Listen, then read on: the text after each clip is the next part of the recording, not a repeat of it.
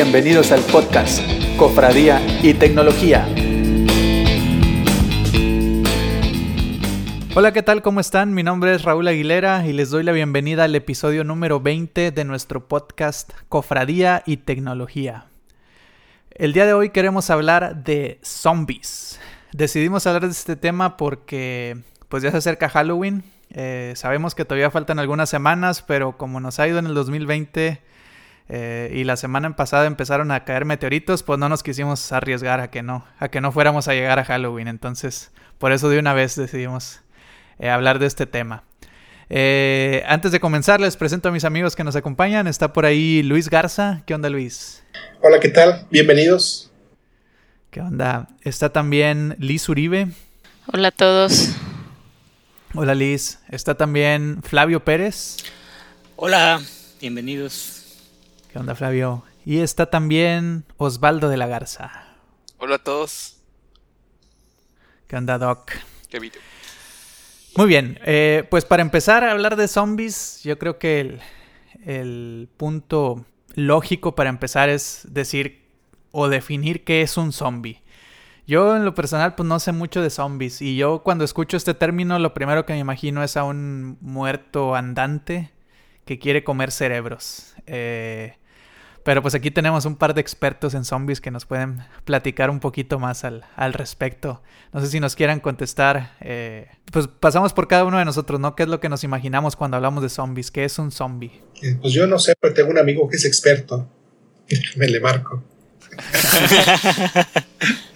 A ver. Pues yo tampoco sé, pero le hablé al mismo amigo que usted habla y dice que zombie se puede definir como un cuerpo animado que se alimenta de carne viva humana. También se puede definir como un hechizo vudú o un sortilegio vudú que reanima a los muertos. También es el dios serpiente vudú, o también se puede decir de una persona que se mueve o actúa de manera como que mareado. Al final les vamos a dejar la bibliografía de dónde estamos tomando estas referencias. Pero eso es a grandes rasgos de las definiciones más populares que hay sobre zombies y las que más han sido explotadas. Ok, muy bien. Muchas gracias, Flavio. Luis, ¿qué nos puedes platicar acerca de cómo definirías un zombie? En efecto, tenemos la idea de Hollywood de los zombies muy, muy extendida de seres reanimados. Buscan alimentarse de los vivos. Uno de los logros de este señor Romero cuando hizo su película de los muertos vivientes parte 3, ahí es cuando introduce el concepto de que los sesos le calman la molestia a los muertos. Entonces por eso se hace tan famoso ese paradigma, ¿no? De que los zombies comen sesos. Ok, ¿no? Interesante, no sabía que de ahí surgía. Yo nada más me imaginaba que comían cerebros porque se les antojaban, algo así. Esa es la primera referencia que tengo de ellos. Igual podría haber otro caso, pero si algo marcó a este señor Romero, o sea, ahí nos dice este mismo cuate del libro que comenta Flavio, que Romero no inventa el género, pero sí lo hizo popular y le cambió el estilo a que fuera apocalíptico. Le cambia de vudú apocalíptico y eso ya te lo hace que puede ocurrir en cualquier lugar, en cualquier momento. Osvaldo, Liz, ¿ustedes qué idea tienen acerca de los zombies? Pues yo tampoco conozco mucho del género y de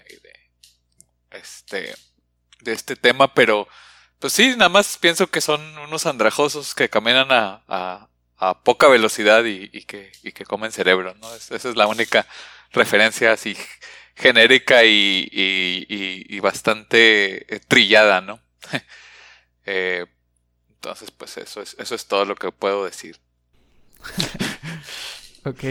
Liz, ¿tú qué nos puedes platicar? Igual no soy tan experta, pero me gustan las películas. He aprendido aquí de los expertos en zombie. Me gusta, he empezado a ver más películas sobre el género. No sé de dónde nace, pero para mí las zombies, con lo que yo he visto y con lo que me he empapado, pues son seres que solo están ahí, ¿no? Que no tienen raciocinio. y que comen cerebros, ¿no? Por eso mucho se dice cuando no duermes bien o estás desvelado y ando como zombie, ¿no? O sea, no ando en mood automático sin pensar, sin raciocinio. Entonces es un ser humano sin raciocinio o un animal incluso que solo espera comer cerebros. Su único objetivo. Ok. Yo creo que todos andamos más o menos en el mismo canal, ¿no? Básicamente, pues es un ser que pues no tiene vida, que no piensa y lo único que busca es alimentarse de cerebros. Pero bueno, yo creo que pues hemos visto todos diferentes películas donde pintan de diferentes maneras a los zombies. Yo me acuerdo mucho de, pues no sé, la clásica película en lo que los zombies son lentos y que pues puedes huir de ellos fácilmente, ¿no? Que de la manera en la que te pueden atrapar es porque pues son un montón. Pero también he visto otras películas en la que pues incluso pueden correr, incluso tienen algo de inteligencia, pueden escalar cosas y pueden seguirte pues con mayor habilidad. No sé si alguien nos pudiera platicar si hay diferentes tipos de zombies. Digo, no, supongo que ha de haber un montón en la ficción, ¿verdad? Pero alguna definición clásica de zombies, no sé si exista. La clasificación de los zombies en realidad es pues es abierta, porque pues son criaturas que per se no existen. Entonces, pues están a disposición de nosotros, ¿no? Los zombies lentos que tú mencionas van muy de la mano con los zombies de George Romero que mencionaba el caballero Luis. Ellos son los lentos, que son así muy tontos y solo se alimentan del cerebro. En las películas recientes ya empezamos a ver zombies que empiezan a correr, lo cual nos deja pensando sobre la referencia con los zombies anteriores, porque correr ya implica una coordinación motriz más elevada. Max Brooks, en uno de sus libros, específicamente en el de World War Z, dice que están ellos en una casa y empiezan a alborotarse todos porque vienen unos zombies corriendo, y una de las personas que estaba encargada de la seguridad de otras personas dice que si ellos pueden correr, refiriéndose a los zombies, entonces podrían trepar, y si pueden trepar, entonces pueden pensar. Y si pueden pensar, ahora sí tengo miedo. Entonces yo creo que es una discrepancia que hay ahí entre lo que pueden hacer los zombies o no, porque si ya tienen capacidad cognitiva, entonces ya no son tontos y ya están un poquito más vivos, ¿no? La existencia, cogito ergo sum. Específicamente cuando se vuelven más rápidos, empiezan, bueno, más o menos como la película de 28 días después. Pero esos no eran zombies en sí, ellos tenían un virus que se llamaba Rage, si mal no recuerdo, y ellos ya se transformaban rápidamente sin necesidad de que te mordieran, con que te tuvieras contacto directo con la sangre de de esas criaturas infectadas, es que tú ya te convertías, ¿no? Y de nuevo, las clasificaciones pues se van dando conforme lo vamos necesitando y conforme el cine va evolucionando, pero básicamente el zombie debe ser per se no listo, ¿no? Tal vez podría ser un poco más ágil, pero no podría correr, porque de nuevo requiere de mayor balance y de mayor coordinación motriz. Lo que yo pienso, Y un velociraptor tiene más Anden. Correcto. El velociraptor abre fuertes, zombie no puede. Sí, yo creo también que tiene que ver con el público, a final de cuentas. Cuando hablábamos de esas películas de zombies vudú, que son allá por los años 30, 40, el concepto que maneja Romero, precisamente, que lo hace él lo hace como resultado de la acción humana, algo que hicieron los humanos y genera zombies. El original se lo adjudica la sospecha de los zombies viene a raíz de un meteorito que pasa por la Tierra, alguna radiación dejó y reanima los cuerpos, pero él lo enfoca más a que es parte de la acción humana, ¿no? Lo que genera estos seres que se mueven tan lento, pero como son montones es difícil escapar de ellos, ¿no? Es, yo creo que el concepto más o que se usó más al principio en esta definición de zombie, ¿no? Del género. Al final de cuentas, cuate es una película que generó en que creó un género per se, el género zombie, y es lo que lo hace famoso. O sea, él definió un estándar de cómo se comportan estas criaturas en la cultura popular. Ok. Oigan, ahorita dijo algo Flavio muy interesante, que digo, nosotros estamos en el entendido de que pues no existen los zombies, ¿verdad?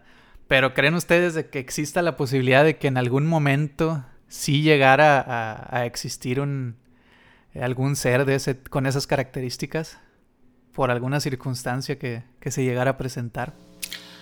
Pues qué curioso que lo menciones. En el otro documental, La serpiente y el arcoíris, tocan el tema de los zombies vudús. Y según es un fármaco que tienen los vudús allá en Haití, que te paraliza por completo, y pero tus funciones cerebrales siguen funcionando, valga la redundancia. Entonces, después de un tiempo, las personas se vuelven a incorporar, y obviamente es lo que decían que pues revivían, ¿no? Porque pues para ellos habían muerto y después volvías a la vida. Y salían de la tumba, porque pues los enterraban así nada más. En teoría, esto lo hacían algunos brujos vudús de allá de Haití, y ellos tenían poder sobre esas personas que traían de nuevo a la vida. Hoy sabemos que no estaban, que nunca estuvieron muertos, pero en su momento parecía que sí. Entonces, pues, desde esa perspectiva hemos tenido zombies acá ya viviendo, ¿no? Secretamente todo el mundo desea que pase algún apocalipsis, y el de los zombies es el que suena más atractivo. Pues es como esa enfermedad, ¿no? Esa que dicen catalepsia, ¿no? ¿Cómo se llama? ¿La epilepsia? ¿Catalepsia? Catalepsia, sí tiene razón. Sí, la catafixia. La catalepsia. Sí, yo les preguntaba porque me acuerdo hace tiempo surgió un video viral que no sé en qué lugar de Rusia grabaron a alguien así entre los matorrales o algo así. Decía, no, el primer zombie en la vida real, ¿no? Y también vi, o hace poco tiempo también hubo una droga que a los que la consumían en determinado momento los dejaba como muertos vivientes, ¿no? O sea, ya nada más andaban así como que por la inercia, ¿no? Ah, sí. La de Crocodile o algo así se llamaba. Ah, sí, sí, algo así. Crocodile, algo así. Crocodile, no me acuerdo. Sí, hay condiciones médicas que pueden dar cuadros que una persona podría interpretar como zombie. La que menciona catalepsia es una. Hay otro síndrome. Investigué un poquito, se llama Klüver-Bucy. Y habla también de que la persona se pone como que catatónico, se mueve de forma muy errática, pero tiene espacios de momento, tiene momentos en los que, ¿cómo le llaman esos cuates? Tiene comportamientos erráticos como meterse objetos inapropiados a la boca, no sé, plumas, llaves, y eso podría llevarse gente a la boca, ¿no? Manos, brazos, etcétera. Y ese mismo desorden en el momento nos puede poner en un estado de violencia extrema. Entonces, tú sabes que cuando no estás en contacto de tus limitantes, hablemos de sensores de dolor en el cuerpo, la fuerza puede ser muy, muy, muy fuerte, muy, muy intensa, ¿no? O sea, puede tener demasiada fuerza en un golpe o demasiada fuerza en una mordida, porque no tiene esa sensibilidad que nos detiene cuando somos los cinco sentidos de no dar a su cuerpo, ¿no? Y ese tipo de condiciones que son condiciones médicas reportadas pueden llevarte a una persona, si lo encuentras en la calle, claramente pensarías que es un zombie. Sí, o los sonámbulos, ¿no? El sonambulismo. Ajá, el sonambulismo. Uh-huh. Que pues estás dormido y pues andas caminando, pues estás dormido, ¿no? De alguna forma, o en un estado semi inconsciente, ajá. Sí, que te pudieran controlar tus instintos más básicos, ¿no? Hacer alimentarte de... No sé, ir a comerte un animal así dormido porque te levantaste sonámbulo con hambre o algo así. Ah, caray. ¿Se puede eso? No, pues no sé. Este cuate que mencionaba lo de la enfermedad de Klüver-Bucy, él dice que parte del problema viene por la amígdala. O sea, cuando no esté funcionando correctamente, la amígdala es la que manda las señales de instinto de supervivencia, o la que tiene que ver con memorias y cerebro. Hay una conexión que dices tú, hay cosas que no hago porque sé que no son apropiadas, son cosas que evito porque no son apropiadas, pero cuando esta región está dañada, la sesión esta de la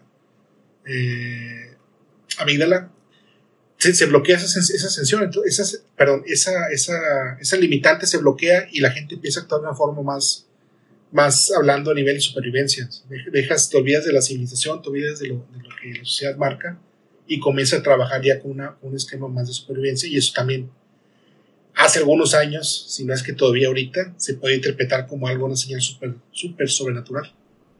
Ok. Oigan, una pregunta un poquito más filosófica. ¿No creen que ahorita la dependencia que nosotros tenemos con algunos dispositivos, principalmente con el celular, no creen que a veces vayamos por la vida comportándonos como zombies? Que me he puesto a observar, a veces estoy en algún lugar y veo a las demás personas y la mayoría de ellas están clavadas en un celular, o incluso cuando vamos a convivir con amigos, que pueden ahorita...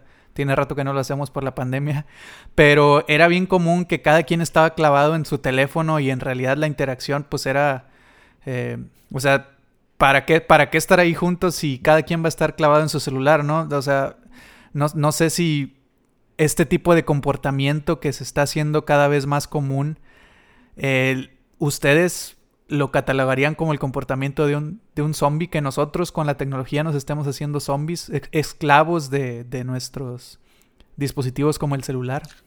Yo alguna vez leí un libro, y precisamente este chavo lo que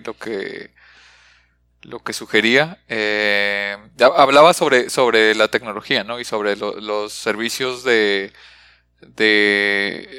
internet más fuertes, ¿no? Y le llamaba sirenas, ¿no? Y dice como las sirenas en el mar, ¿no? Que hipnotizan, ¿no?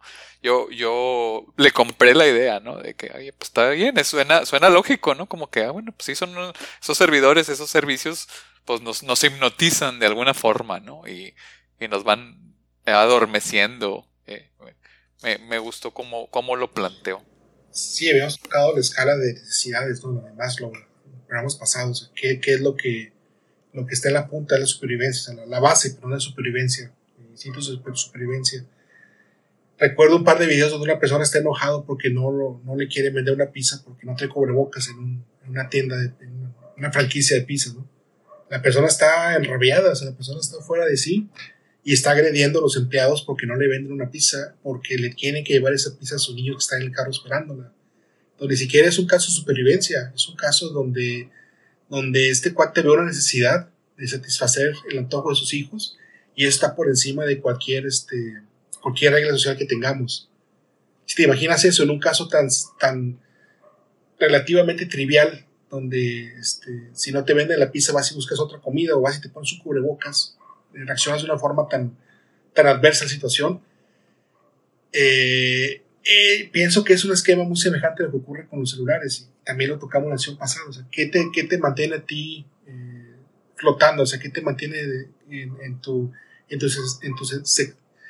sección de confort? Hablando de supervivencia, probablemente estar pegado y viendo los likes que tienes representa para ti un gran valor dentro de esa retroalimentación que necesitas. Entonces sí, de nuevo, hablamos de instintos básicos de supervivencia, y los medios te los pueden llevar a esos estados de abstracción. Sí, yo creo que sí, porque no estás aquí, ¿no? O sea, no está tu cerebro, no estás en el Exacto. momento, viviendo el momento. Tu cerebro no está concentrado, estás en un estado, se puede decir también catatónico. Entonces, esto que comentó el doc de la catalepsia, o sea, pues es eso, ¿no? O sea, tu cerebro no está funcionando al 100, tus sentidos no están al 100 y ya nada más te mueves por default, o sea, ciertas cosas, ¿no? Entonces sí se me hace como que la tecnología puede generar eso, ¿no? Así de estar solo, histeria o ansiedad de querer estar solo en el teléfono y ya no reaccionar como un ser humano, sino como zombie. El programa recurrente que el apocalipsis zombie llegó y no nos dimos cuenta. Entonces, y ves gente cayéndose de aceras, ves gente atravesándose a vehículos porque pegados en su celular. De hecho, ¿qué es lo que pasa en las películas de zombies, no? Ellos van caminando y siguen. El problema con eso es que no podemos dispararles en la cabeza. No es socialmente aceptable. Sí. Un zombie sigue caminando y choca, ¿no? O se cae en el precipicio. En las películas lo ves mucho, ¿no? Que se van así y no se dan cuenta que ya está el precipicio, así nosotros con el celular. Nos estampamos y no. Sí, pues tomándote una selfie, ¿no? Creo que hubo un caso recientemente. Sí. De alguien que se cayó. Que se cayó el tren, ¿no? De hecho, que se estaba tomando una selfie que iba pasando el tren y lo quería captar en el momento y un pasito hacia atrás y se lo llevó el tren. Hola. ¿Sí lo mataron? ¿En serio? O sea, es pregunta, yo no... Ah, no, yo no lo había escuchado ese caso. Yo me acuerdo de una chica hace poco que se le estaba... andaban... pues en la montaña, ¿no? Y se les acercó un oso y el reflejo de la chica fue tomarse una selfie con el oso. Y no manches. Sí, lo vi. Desde un ángulo parecía que ella estaba nada más quieta esperando que se fuera el oso. Pero en el otro ángulo se ve que no. Estaba sacando su celular para tomarse una selfie con el oso. Yo dije, criatura, lo que pase te lo mereces. ¿Cómo te atreves? Oigan, y bueno, cambiando un poquito al tema de los zombies, digo, relacionado ya a la ficción. ¿Perdón? ¿Qué película? Es que ya estábamos cambiando y le estábamos dando mucha seriedad. No, quería platicar acerca de películas de zombies que pudieran recomendar. Yo, por ejemplo... la verdad es que no soy mucho de ver películas de zombies, no soy un fan de ese género, pero hay una película que sí me gusta mucho, que es la de Resident Evil, y pues ahí es donde les platicaba de que los zombies, de que ya podían correr, incluso había perros zombies, y luego hay un montón de monstruos bien raros, y pues está padre, esa película es como que mi referente cuando se habla de películas de zombies, y pues ahí el origen era un virus, ¿no? El T-Virus. No sé si nos quieran platicar alguna otra película que recomienden ustedes. Yo la de Planet Terror, del 2007 de Robert Rodríguez. Está muy divertida, locochona, así que quítense el cerebro para entrar a verla. Se van a divertir, hay mucha acción. Son unos zombies militares que quieren apoderarse de la ciudad y gente que... seres humanos que tratan de defenderla. Entonces se van a divertir. Algo de zombies con los tigres, ¿no? Algo de zombies con los tigres. Sí, yo creo que sí. Los sábados cada 14 días. yo hay un par de películas, no tengo que son las mejores que he visto de zombies, pero me parecen muy, muy atractivas por la forma en la que lo manejan. Se ponen un poco filosóficos en el concepto. Una de ellos es Melanie, una niña que nació de una mujer que estaba hecha zombie, en estado de zombie. Entonces, la niña tiene como que una especie que le pueden hacer reversible, ¿no? Por un tratamiento médico, las condiciones que la llevan a ser zombie. La quieren estudiar para sacar una cura y con eso, pues, hacer, si no es un repelente de zombies, hacer de perdido una vacuna que te permite interactuar en el mundo, porque al haber sucedido el mundo, la gente tiene que empezar a refugiar. Y lo curioso en esto es que te lo plantean como que, pues, eso te tapa la evolución al final de cuentas. O sea, no lo vas a poder tener porque ya es algo que está ocurriendo. El zombie usa mejor su cuerpo. Cuando en este caso empiezan como pueden pensar, hay un estado en el que pueden pensar, pues van a poder llevar la ventaja, ¿no? Como le ganaron en su momento en la cuestión de los zombies primitivos, ¿no? Que esté mejor adaptado que sobrevive. Y aquí te lo plantean que el zombie, por esas condiciones que hemos platicado anteriormente, pues está mejor. Están en mejores condiciones de sobrevivir, y más porque son un montón. Y la otra es Fido. ¿Qué pasaría si los puedes amaestrar a los zombies? Si les puedes hacer darle un uso capitalista, ¿no? Lo puedes reanimar, lo puedes reeducar.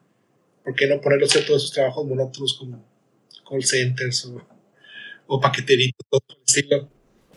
O programadores. Programadores, exactamente. No lo quería decir, pero...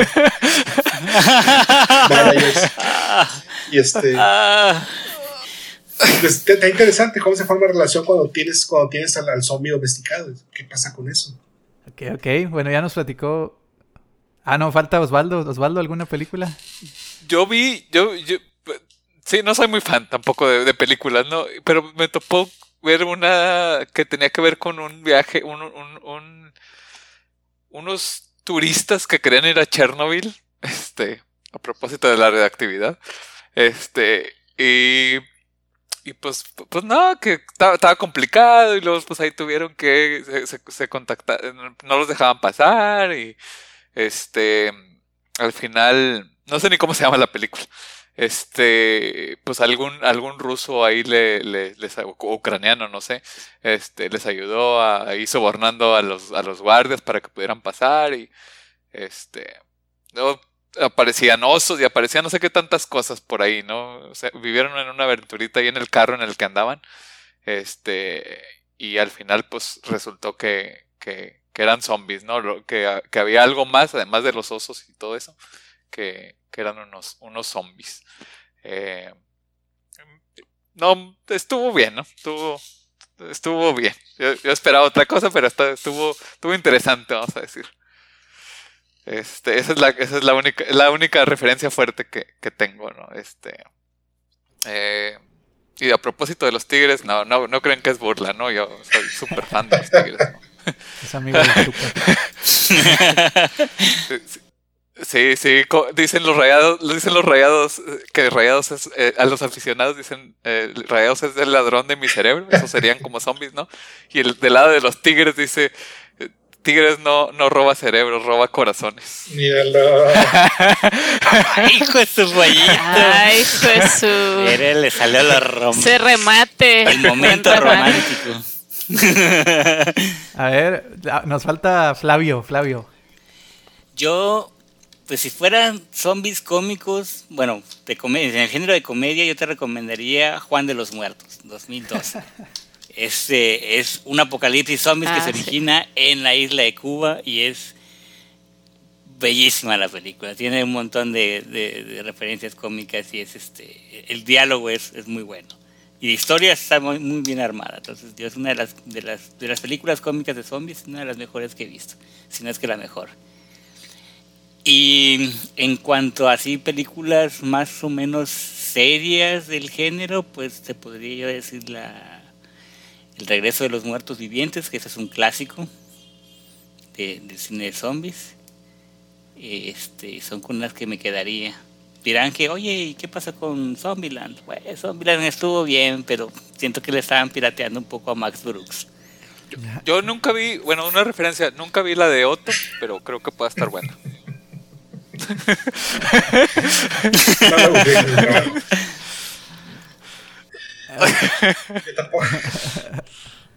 Sí, Juan de los Muertos, muy buena. Sí, reinventó el género. Véanla. Concuerdo con Flavio.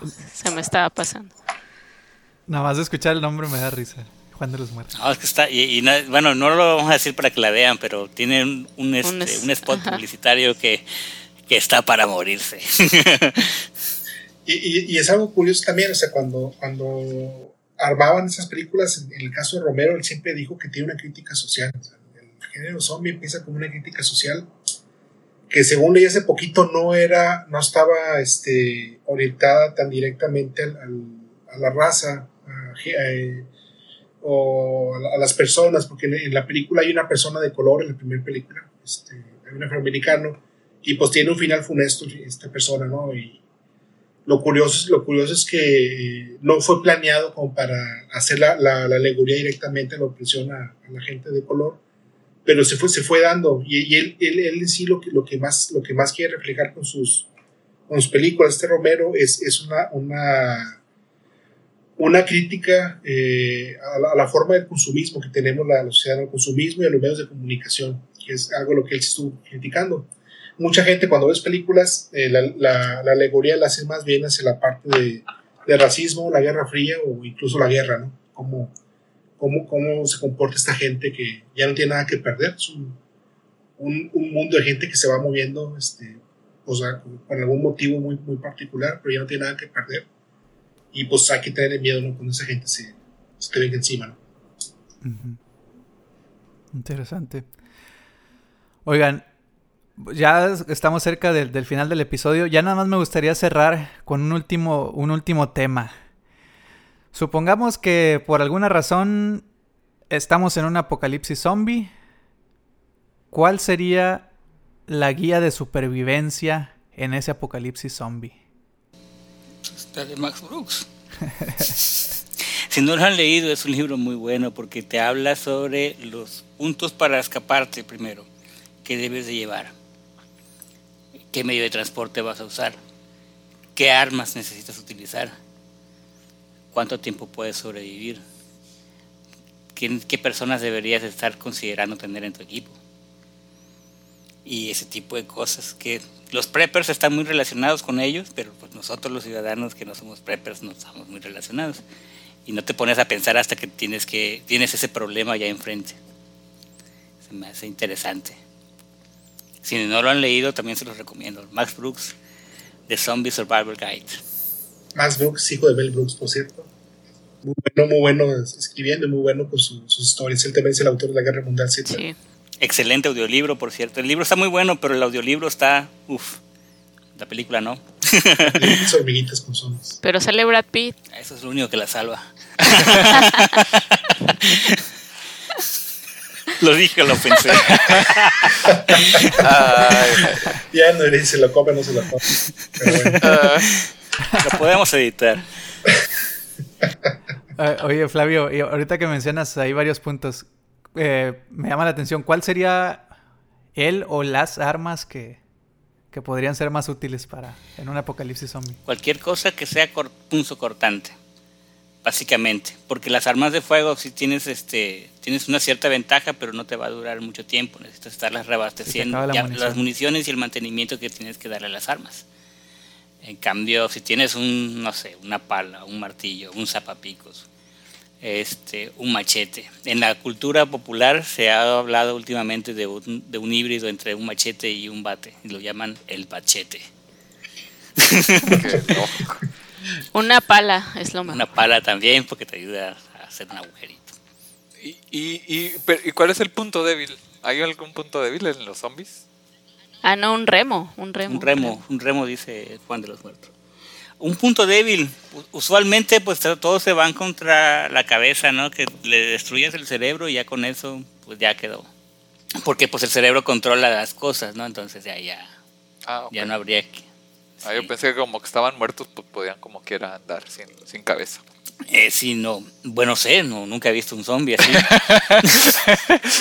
No se han hecho. Pero tendrían que ser como los insectos, ¿no? Que tienen varios cerebros repartidos en sus extremidades para que pudieran hacer eso. O sea, finalmente la cablería y el mecanismo está, pero no hay quien le dé energía y poder, ¿no? Sí, yo creo que tiene sentido eso de a la cabeza y pues ya pues se supone que es lo que controla, estás muerto vivo, pues es lo que hace que todo funcione, ¿no? Un muerto reanimado, dirían los más puristas del género. Y los otros, los españoles, ¿cómo dirían, caballero? Una epidemia de poseídos. No me la recuerdo.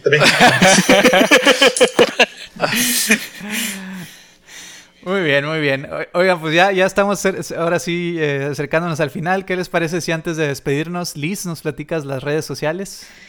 Sí, con mucho gusto. Síganos en Twitter, @Cofradía y Tecnol, en Instagram como Cofradía y Tecnología y en Facebook como Cofradía y Tecnología también. Muy bien, muchas gracias, Liz. Les recordamos también que tenemos nuestro correo electrónico, cofradiaytecnología@gmail.com, y que tenemos un episodio nuevo todos los lunes. Muchas gracias por escucharnos y platicamos la siguiente semana. Saludos a todos. Hasta luego. Hasta luego. Bye. Bye. Pórtese bonito. Bye. Bye. Hasta luego.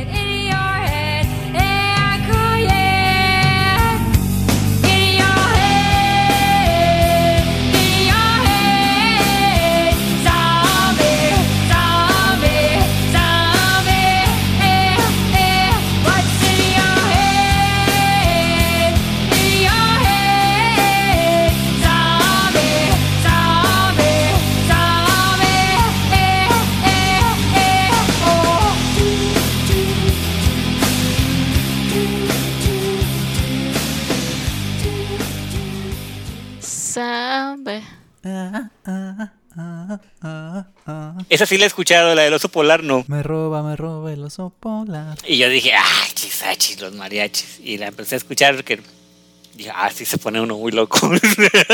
Loco. Es de Shakespeare está algo desquiciado. ¿Me escuchan? ¿Me oyen? Ahí está el postcrédito.